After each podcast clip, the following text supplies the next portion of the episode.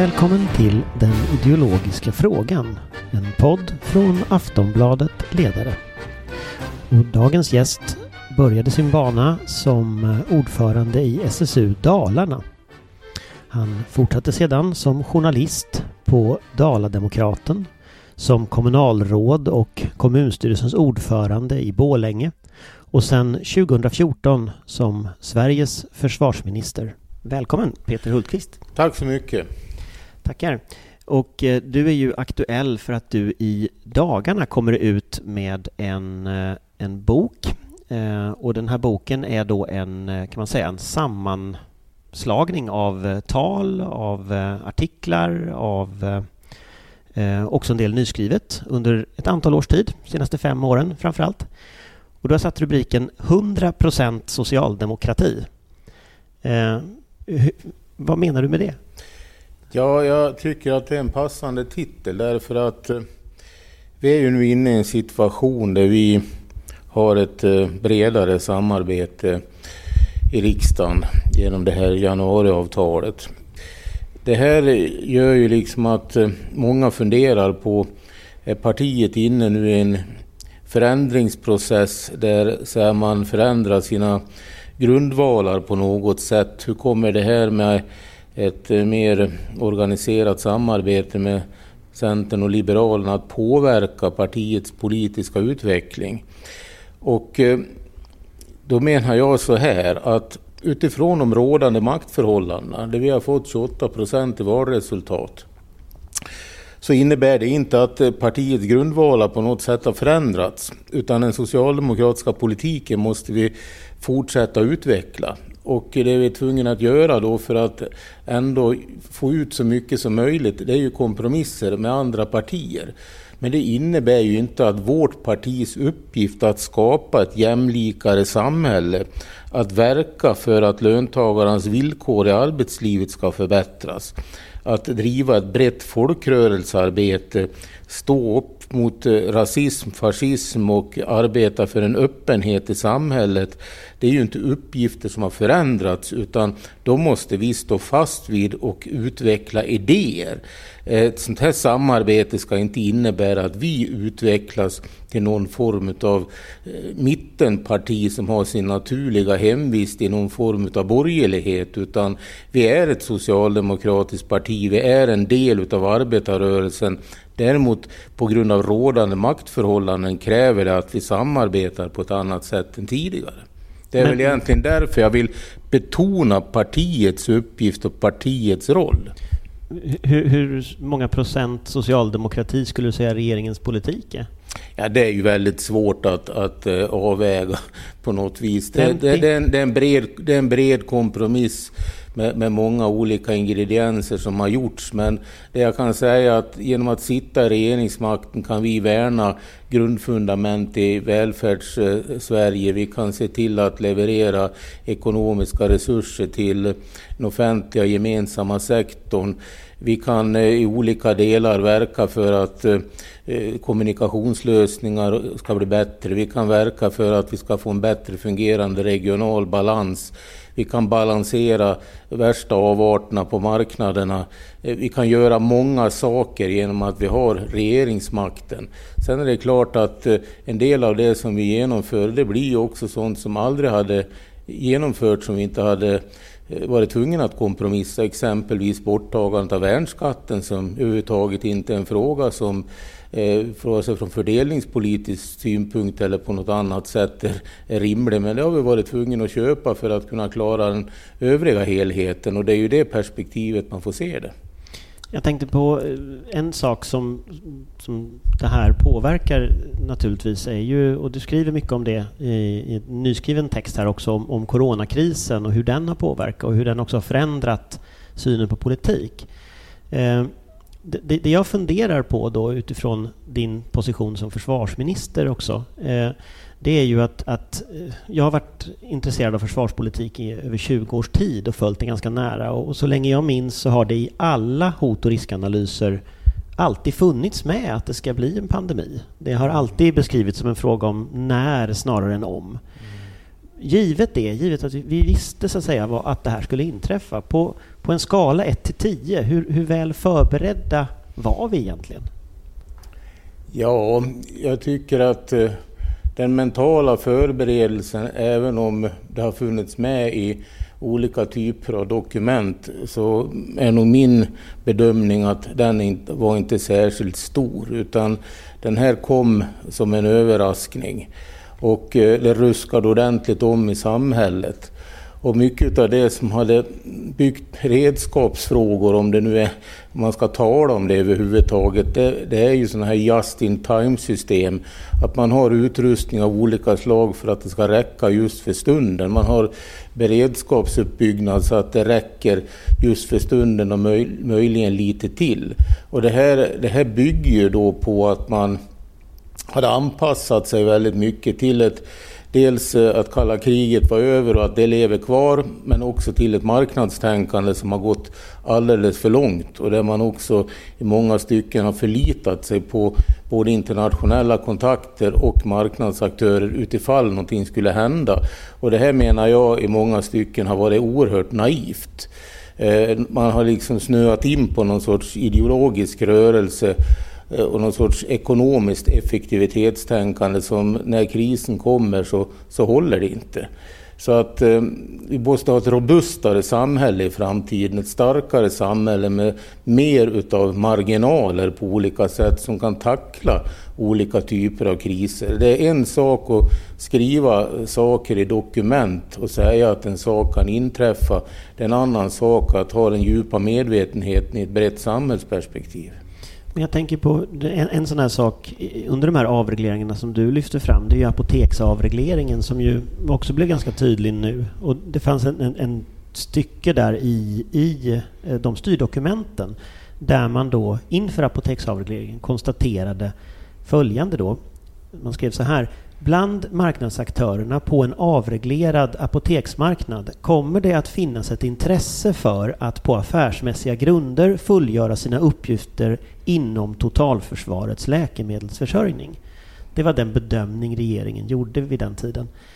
Ja, den är ju naturligtvis eh, väldigt naiv.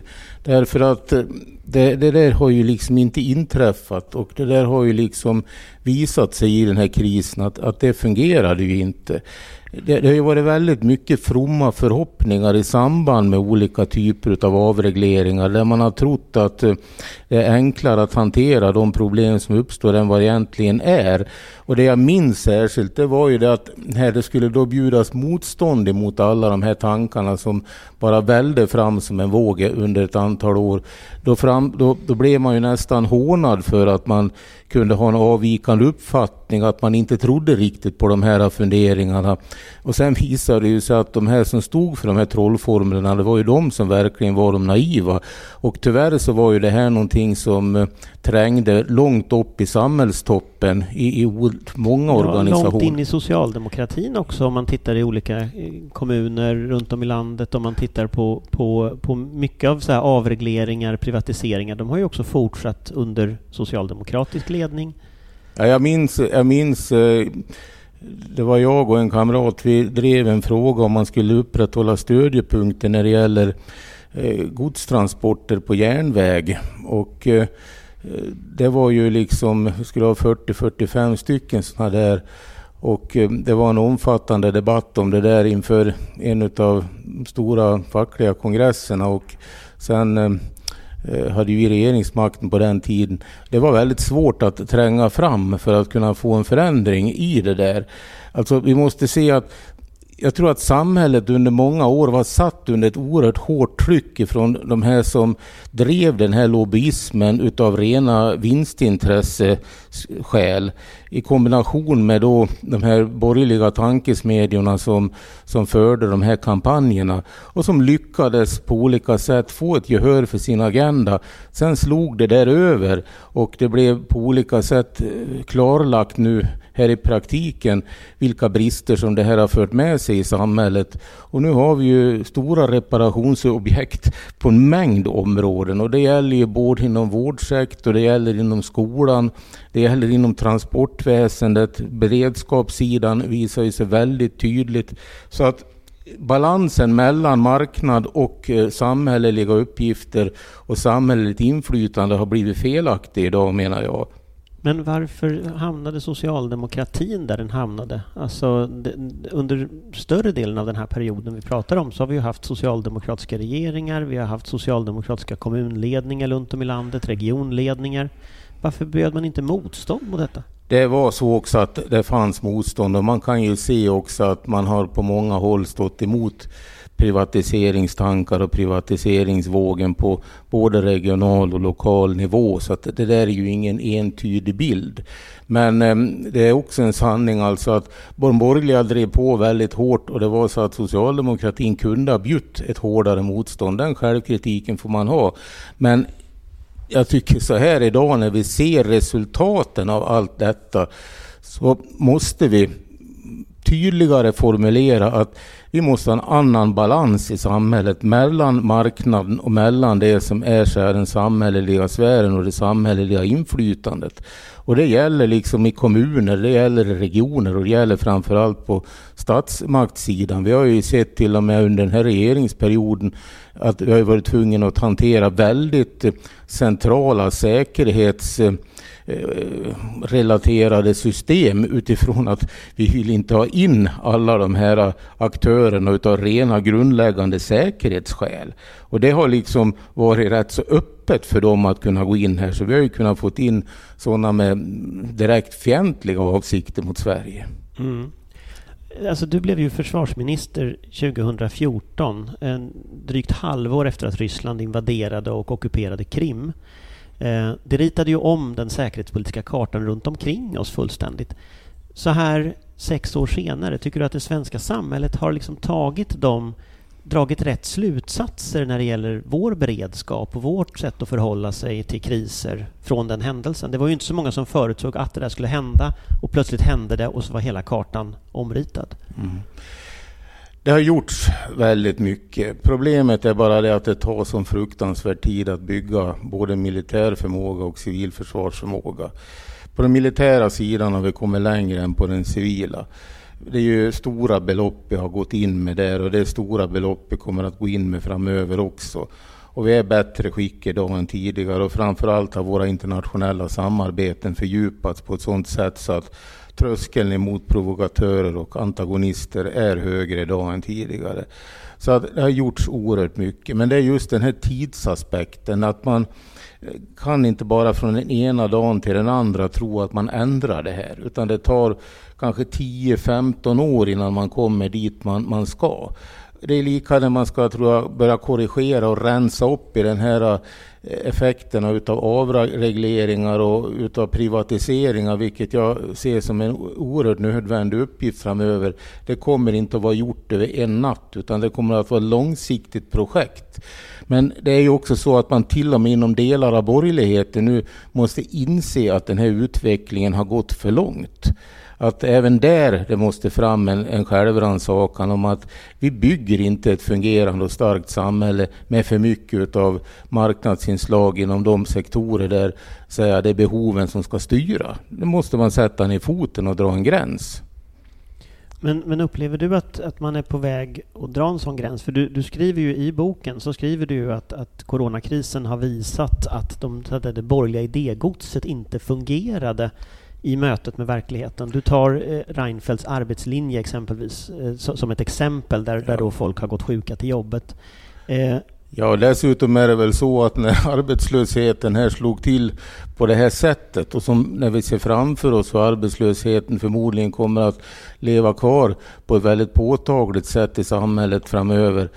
Alltså människor behöver ju också en nivå så att man klarar av att övervintra i sina boenden och med sitt, sin levnadsnivå så att man kan komma till nästa jobb så småningom. Det är ju inte bara att säga att nu det här är temporärt och det här är någonting som vi ska ta bort utan här måste man ju se till att den här låga nivån på a-kassan som var, den höll inte i konfrontationen med verkligheten.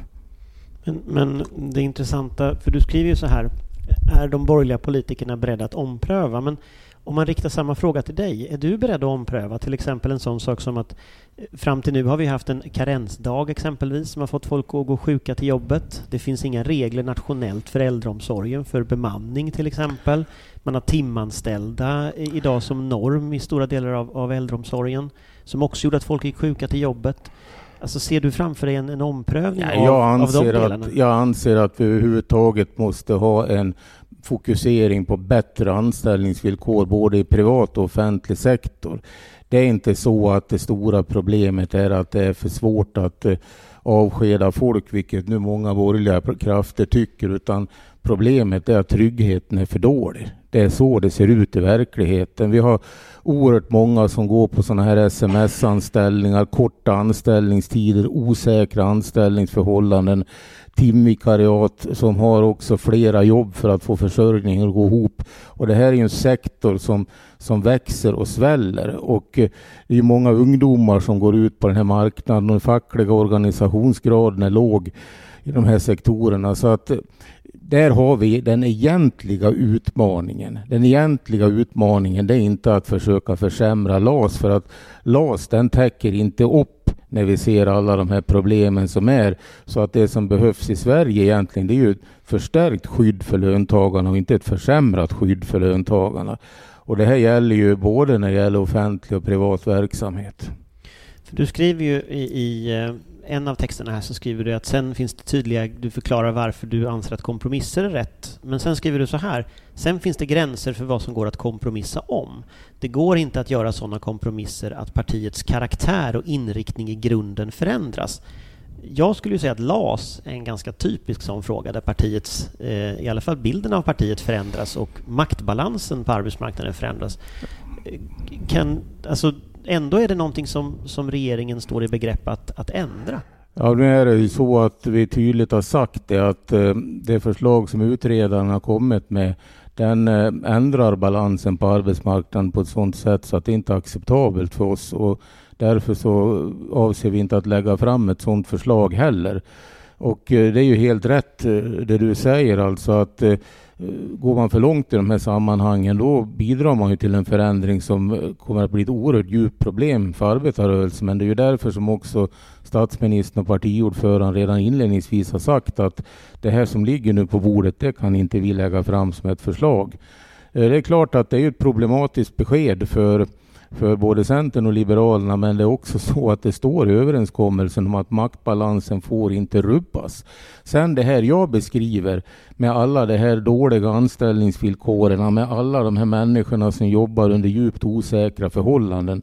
Det är ju sen någonting som jag tycker är dags att börja diskutera. Hur löser vi den delen då? Hur ser vi till så att de får en bättre trygghet? Hur ser vi till så att det blir att fungera?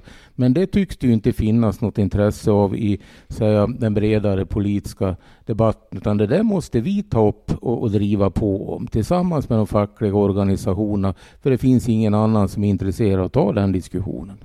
Nej, men det är lite därför jag frågar ja. när det gäller just eh, karensdag och timanställningar ja. och sådana saker. För det är ju även, alltså man tar timanställningarna, det gäller ju även offentliga arbetsgivare att, att man använder timanställningar. Jämför man äldreboenden till exempel så har man ju sett väldigt tydligt att, att både i offentlig verksamhet och privat verksamhet så finns de här timanställningarna. Ja men så är det. Jag är helt medveten om det och det här är sånt som jag vet att man har, försökt, att man har tagit i sådana här problem på vissa ställen runt om i landet. Men det är också så här att det här existerar som en realitet. Jag tror inte att vi kommer att kunna ha en bra rekrytering till eh, omsorgsyrken och liknande i framtiden om inte sånt här löses.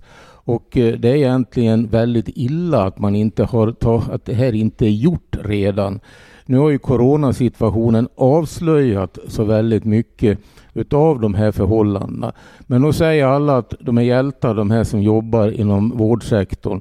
Men då hoppas jag också att de här är hjältar när det här väl är över och att man brett försöker göra någonting åt arbetsvillkoren.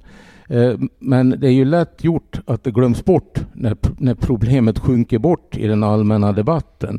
Så att eh, jag tycker nog att eh, både offentliga och privata arbetsgivare här har ett ansvar att åtgärda förhållandena inom bland annat vårdsektorn. Men vi ska ha klart för oss att inom privata sektorn finns väldigt mycket av den här typen av otryggheter som måste också lösas. Mm. Jag tycker det är lite fascinerande när du pratar, för nu pratar du ju som att du inte är regering och bestämmer det här. Det är ju trots allt regeringen som bestämmer ganska mycket av det. Men om vi går tillbaka i tiden lite, så eh, när, när du var kommunalråd i Bålänge, så har Göran Greider skriver eftertexten till den här boken och han, han definierar en slags Peter Hultqvistsk urscen, kallar han det för. Vad är liksom kärnan i det du skriver? Jag ska läsa lite av vad Greider, eh, vad Greider tar upp då, Eh, det han menar med urscenen från, från dig. Det här är du själv som skriver, han klippte från en text som du har skrivit då. Jag minns ett möte på kommunalkontoret i Bålänge för många år sedan. En mycket vältalig och trevlig läkare anledde in på mitt rum. Han skulle presentera en idé om nya äldrebostäder i Bålänge. Trevliga, fina och ljusa bostäder minns jag att det var. Men det fanns en hake. Det handlade inte bara om byggande, visade det sig, utan det skulle också vara privatiserad drift.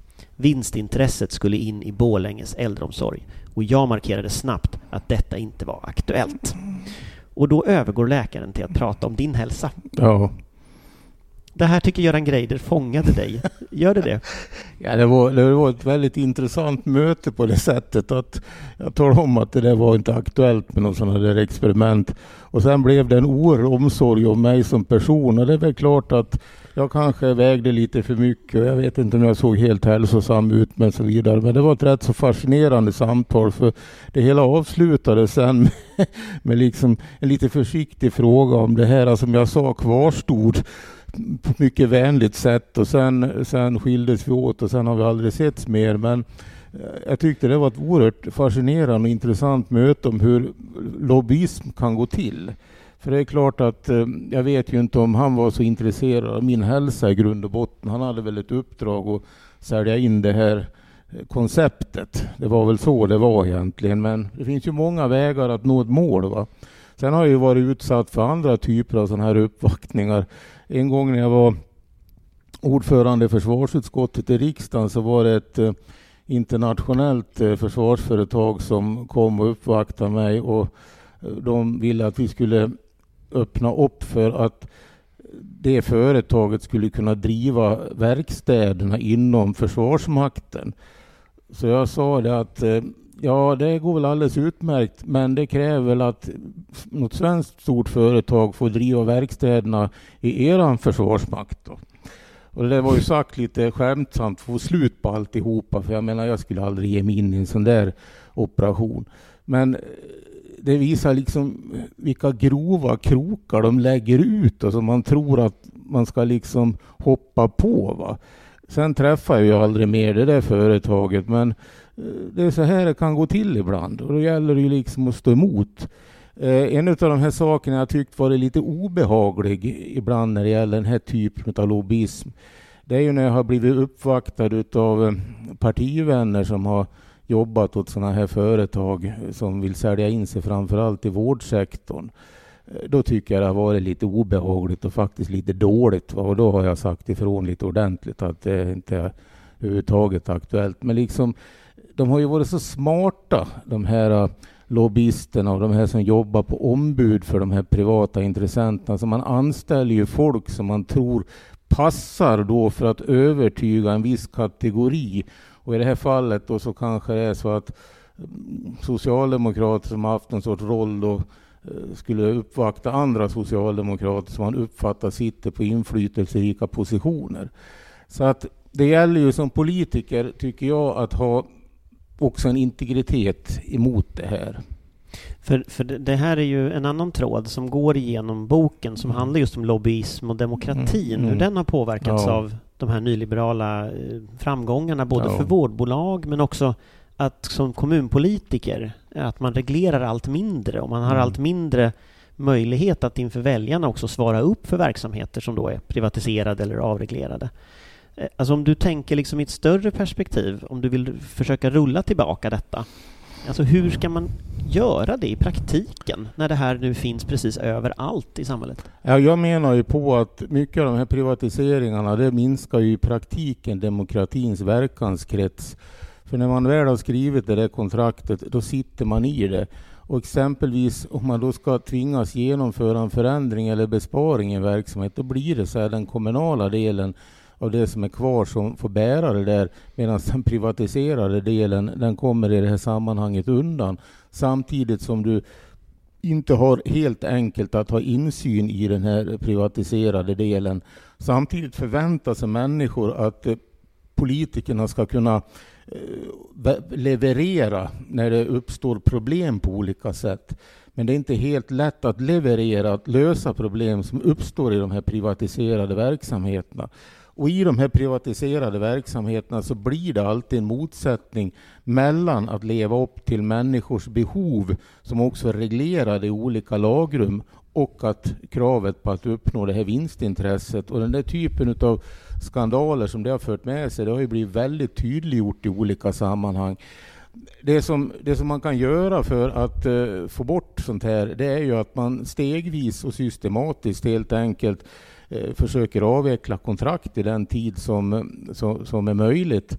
Sen måste man kunna stå upp för att säga att det är väldigt rimligt att både kommuner och regioner driver verksamhet i egen regi. Alltså jag tycker man måste börja bli klar i budskapet att egen regidrift är bra.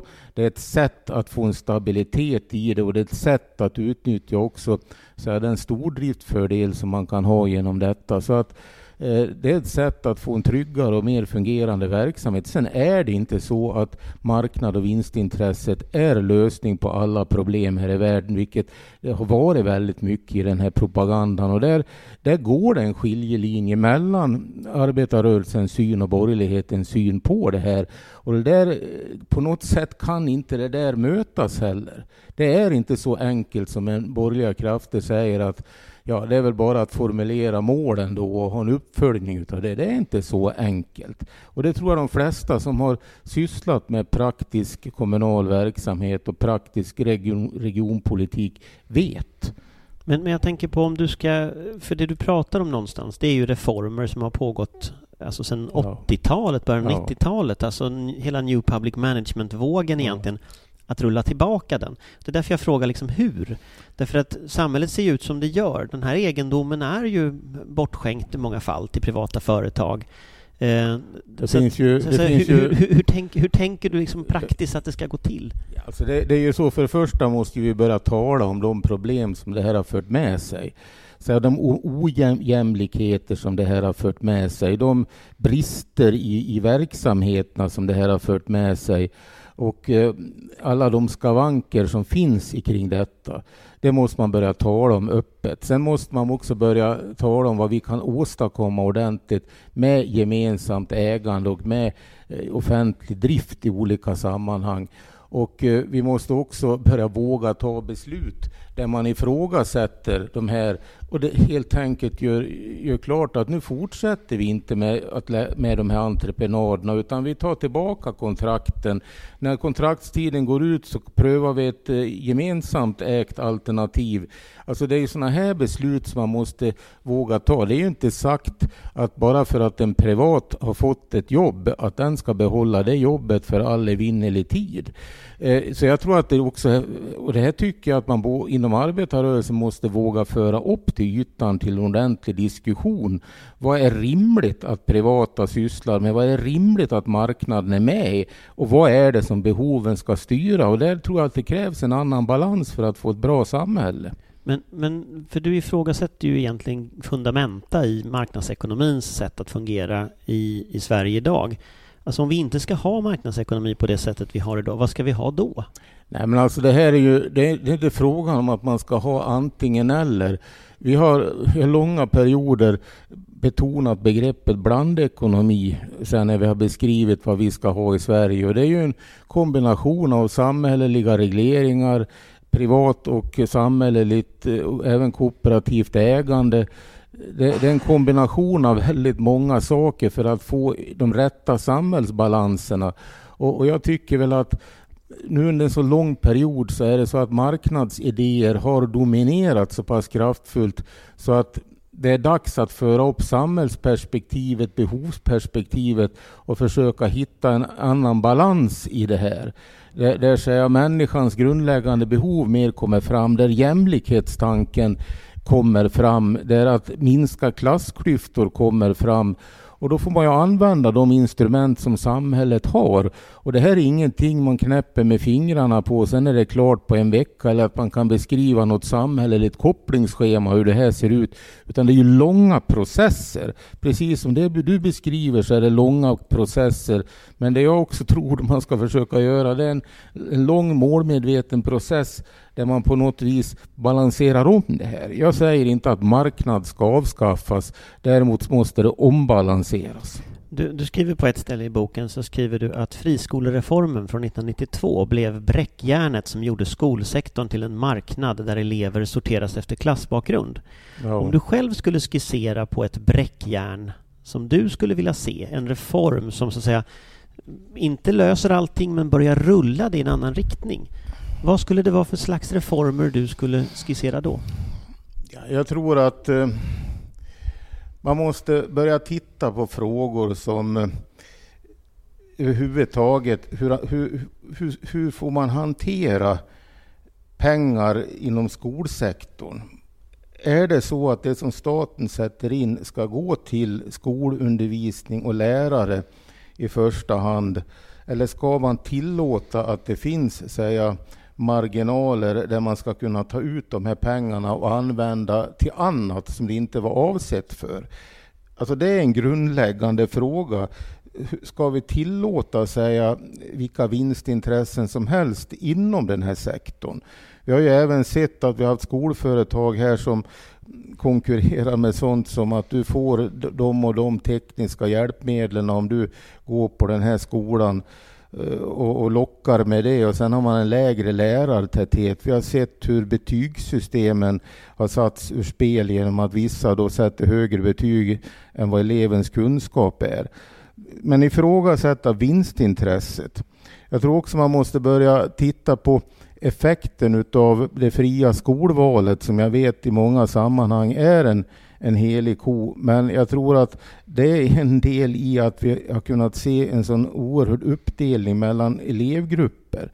Eh, jag tror att det är en fördel om elever ifrån olika eh, med olika bakgrunder faktiskt möts i skolan. Att man får gnuggas med varandra, att man får lära sig respektera varandra och att man får jobba ihop. Jag tror det är en fördel för hela, hela samhället i det långa loppet. Eh, jag tror också man ska fundera på eh, vad är det som är samhällets grundläggande behov när det gäller utbildningssidan? Vad är det vi ska satsa på? För under en period var det ju så att det uppstod eh, utbildningsalternativ och linjer om allt möjligt som kanske inte var säga, sånt som ens en gång var intressant i längre arbetsmarknad och som kanske blev ett sidospår för de personer som lockades av detta tillfälligtvis. Eh, jag tror att man måste börja våga prata om sådana här saker på riktigt. Därför att eh, svensk skola, det, det presteras bättre resultat idag än när vi tog över regeringsmakten.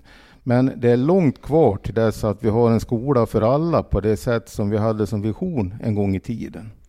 Om man, om man tittar på de här områdena vi har pratat om nu som arbetsmarknad, äldreomsorg, skola, ekonomins funktionssätt och sådär så ligger ju den linjen du har ganska långt till vänster från det som har varit mittfåran i S under ganska lång tid. Hur, hur liksom, om dina statsrådskollegor nu kommer att, gissar jag, få den här boken att läsa, vad, hur, hur stort stöd för de här idéerna tror du att du kommer att få?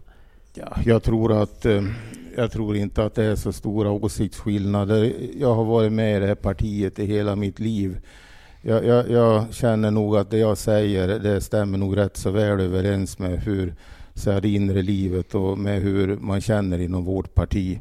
Och jag känner det partiet rätt så väl utan och innan och jag känner fackföreningsrörelsen rätt så bra. Så jag känner mig rätt så trygg i min position.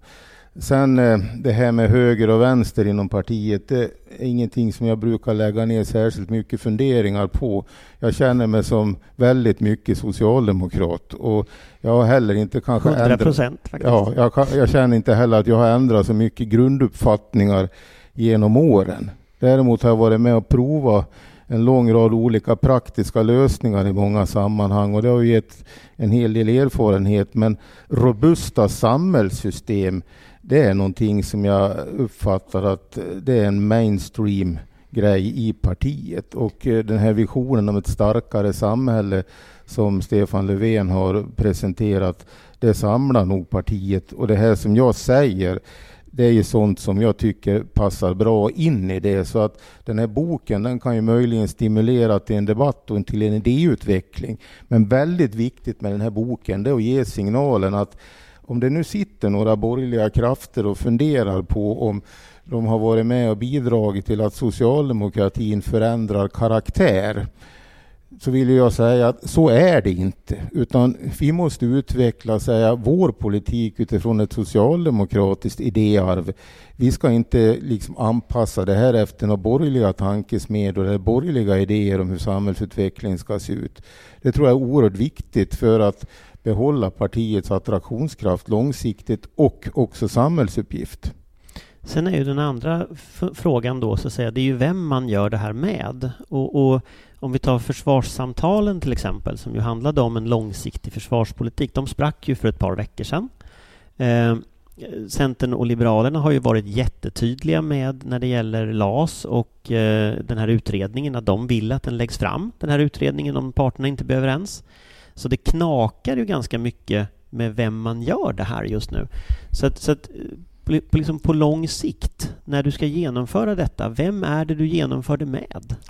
Jo, men om det, för det första så måste vi faktiskt ha bilden av att vi måste, eh, vi måste öka vår andel av väljarkåren. Vi måste också ha en, en eh, högre facklig organisationsgrad. För arbetarrörelsens möjlighet att utöva inflytande bygger egentligen på dels valresultat och dels facklig organisationsgrad. Det är två, två grundfundament. Sen är det ju så att har vi ingen egen idéutveckling, ja då kommer vi ju ingen vart åt det som är vår grundläggande uppgift. Då har vi ingen position när vi ska driva våra frågor i förhållande till vad andra partier tycker. Utan det är ju så att vårt existensberättigande det är ju att i val presentera en socialdemokratisk linje och politik. Och sen måste också de som vi ska samarbeta med måste ju faktiskt ta in att vi har liksom en uppfattning också som man måste respektera och som finns med då i ett eventuellt förhandlingsresultat. Att samarbeta med andra det innebär ju inte att man köper sig de andras politik och, och köper andras synsätt på samhället utan det är ju bara ett resultat av rådande maktförhållanden och att man utifrån det då ja, ser vad kan jag åstadkomma. Men driver du ingen egen idéutveckling, har du ingen egen ryggrad, har du ingen egen grund, då har du ju ingenting att resonera om heller, utan då blir det ju ett rö för vinden bara. Och det är ju, tror jag, så att ska vi ha den här situationen framöver där vi på, har den här typen av samarbeten, då är det väldigt mycket viktigt också att vi utvecklar vad är partiets politik. Ja, för, för tittar man så att säga, över blockgränsen så ser man ju väldigt tydligt att Sverigedemokraterna idag till exempel vinner ju tidigare socialdemokratiska väljare, vinner stora insteg i LO till exempel. Eh, och det är många, nu har väl det gått ner lite under coronakrisen men, men man har tidigare i alla fall vunnit insteg i LO. Eh, vad tänker du kring det när du formulerar det här projektet så att säga? Väljarna är ju på väg åt höger. Jag tror att eh, genom ett aktivt arbete och genom en tydlig politik och genom att säga vad som är socialdemokrati och genom också att vi jobbar hårdare fackligt politiskt så kan vi vinna tillbaks många människor. Samtidigt är det ju väldigt intressant som du säger att i en sån här tid när det blir en krissituation då förflyttas väljarströmmarna rätt så snabbt och det visar också att det går att vinna tillbaka människor. Så att eh, det beror också på vilka samhällsfrågor som blir de centrala.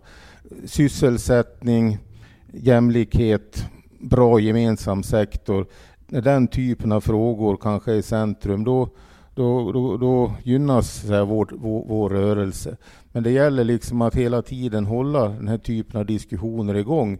Och det här med att arbetare röstar på SD, då vill jag ju bara säga det att här liksom är de beredda att bidra till en politik som direkt nedrustar så här, de regelverk på arbetsmarknaden som skyddar löntagare beredda att eh, bidra till en utveckling där exempelvis skyddsombudens roll omvärderas fullständigt på ett negativt sätt för löntagare. Så att de har ju ingen arbetarpolitik alls, det där partiet, utan det är ju något helt annat. Och det, de är ju beredda att vara en del av det här högerblocket. Sen om jag ska säga en par ord om, om, eh, om eh, försvarsförhandlingarna, så var det så att det var jag som la dem där på is därför att som det såg ut var det inte möjligt att komma till en överenskommelse trots att vi hade lagt in 25 miljarder kronor som i arbetande kapital under fem år blir 75 miljarder. Sen tyckte vi att man kunde vänta i två år med att föra diskussionen om det som ska hända om fem, sex år, det vill säga 26 till 27. Det kunde inte de borgerliga acceptera. Även Centern och Liberalerna var med i det här. Och eh, därför så blev det så att det låste sig det där. Nu får vi se då om, om det är möjligt att komma tillbaka i, i, i någon form. Men som det såg ut i det läget så var det inte möjligt att komma längre helt enkelt. Men en bred överenskommelse, det är ju det naturligtvis som är det bästa i sam, sam, sammanhanget. Men skulle du vara beredd att, att återuppta förhandlingarna igen eller äh, ligger de på is? så att säga? Ja, nu har vi lagt dem på is. Sen, sen är det så att jag kommenterar den typen av frågor när jag har någonting att säga.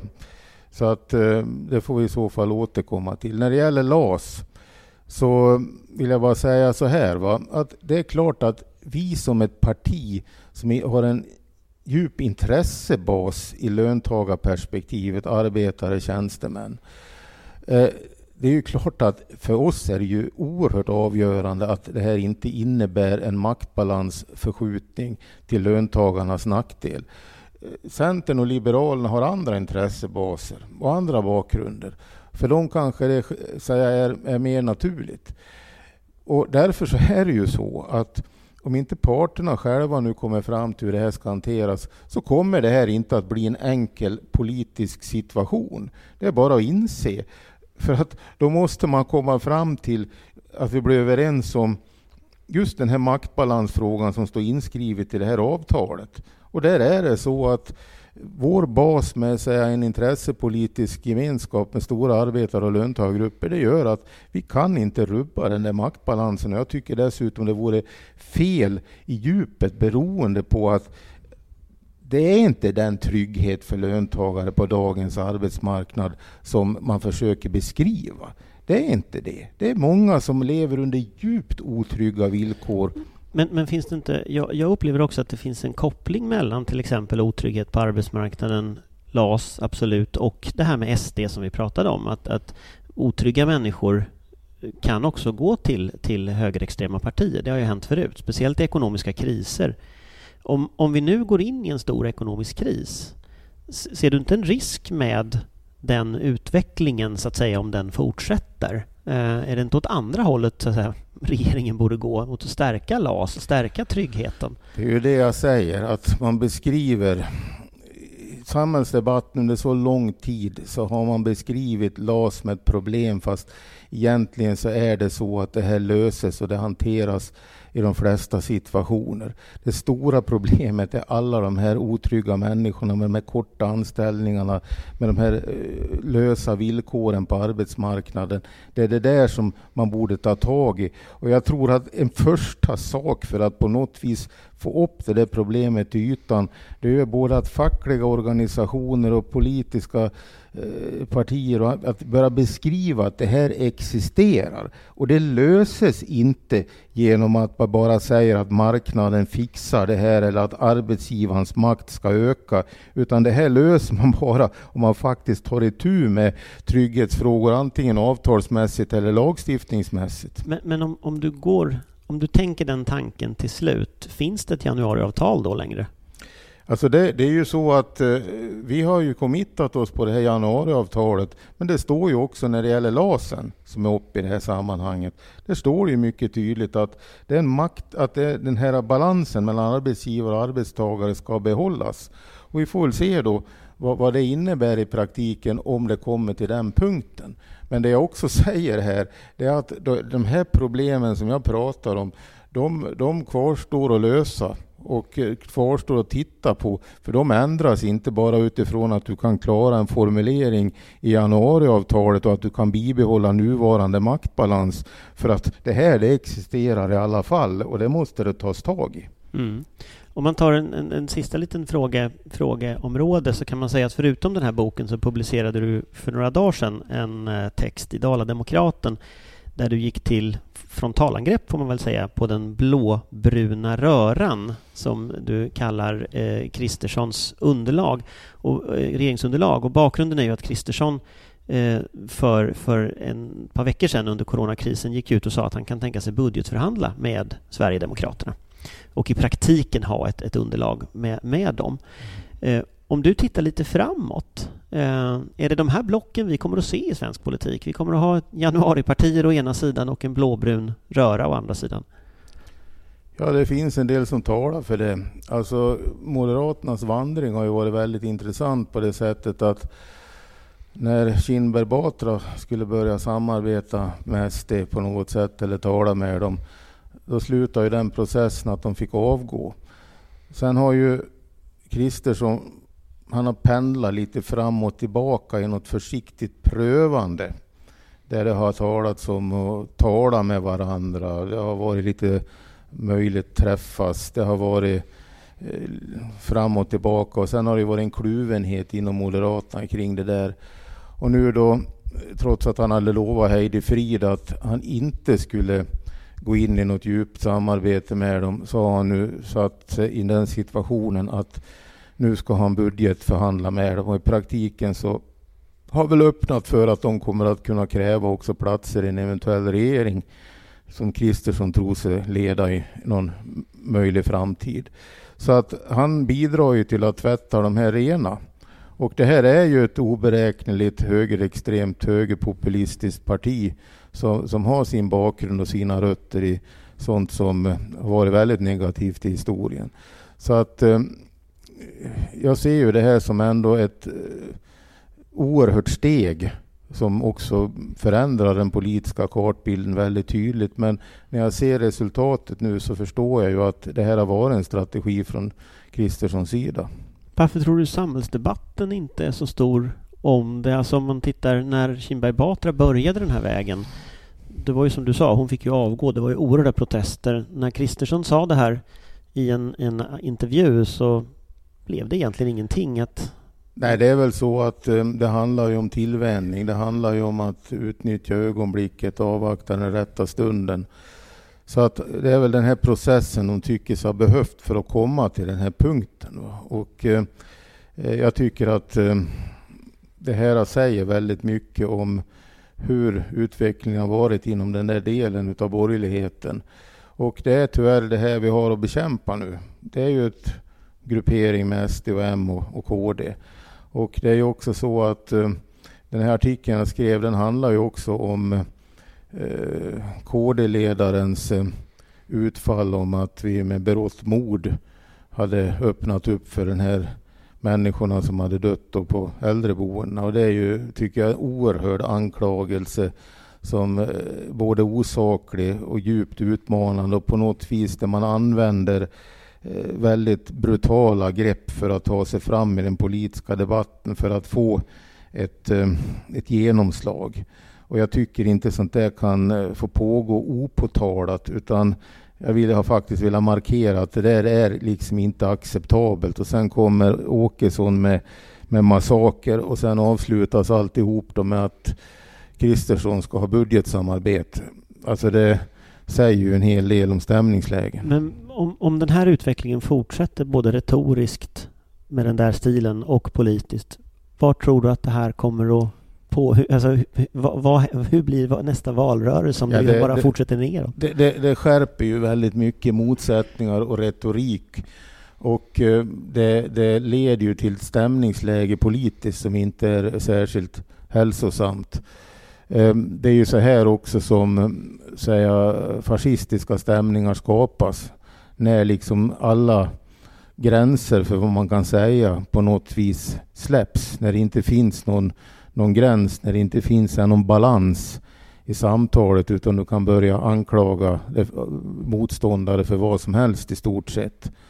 Och, och, då kan man ju välja som motståndare då till det här och säga att tiga, att försöka glömma det där och att eh, hoppas och tro att det där var en engångsföreteelse.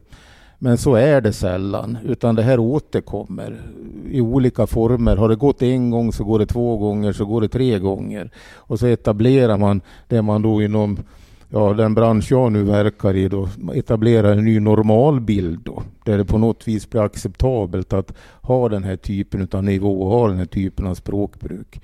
Så att um, det var det jag ville då reagera på och sätta ner foten kring.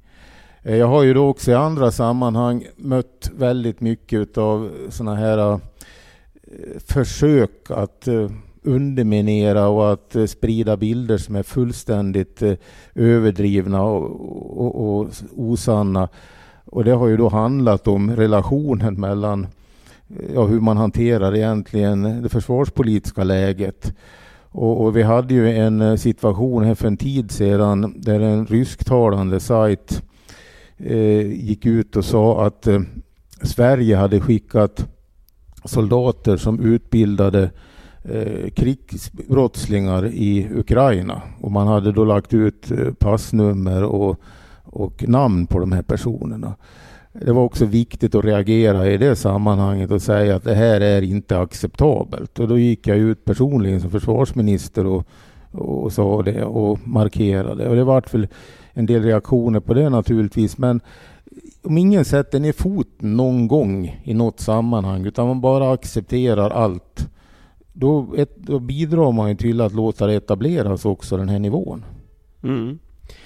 Eh, jag tänkte att vi, vi går mot ett slut i detta, för du har ett möte till att gå till. Men jag hade en fråga till som jag lite funderade på när jag har nu läst den här eh, 100 socialdemokrati. Några kanske tänker att det här är en jobbansökan till att bli socialdemokratisk partiledare. Eh, och eh, du täcker ju alla politiska områden. Till de som skulle kunna få den tanken, vad ja. skulle du säga? Jag är oerhört lojal mot Stefan Löfven. Jag anser att han är den bästa personen att leda vårt parti idag. Det måste vara möjligt att kunna skriva artiklar, att göra en sån här bok utan att det ska spekuleras om att man har några andra syften än att publicera den där boken och bidra till debatten. Så mitt stöd till Stefan det är hundraprocentigt och det har det varit från första dagen när han blev vald till partiordförande. Så det är ingen jobbansökan när, det den, dag, den dag han avgår? Det finns ingenting av jobbansökan i detta. Tack så jättemycket.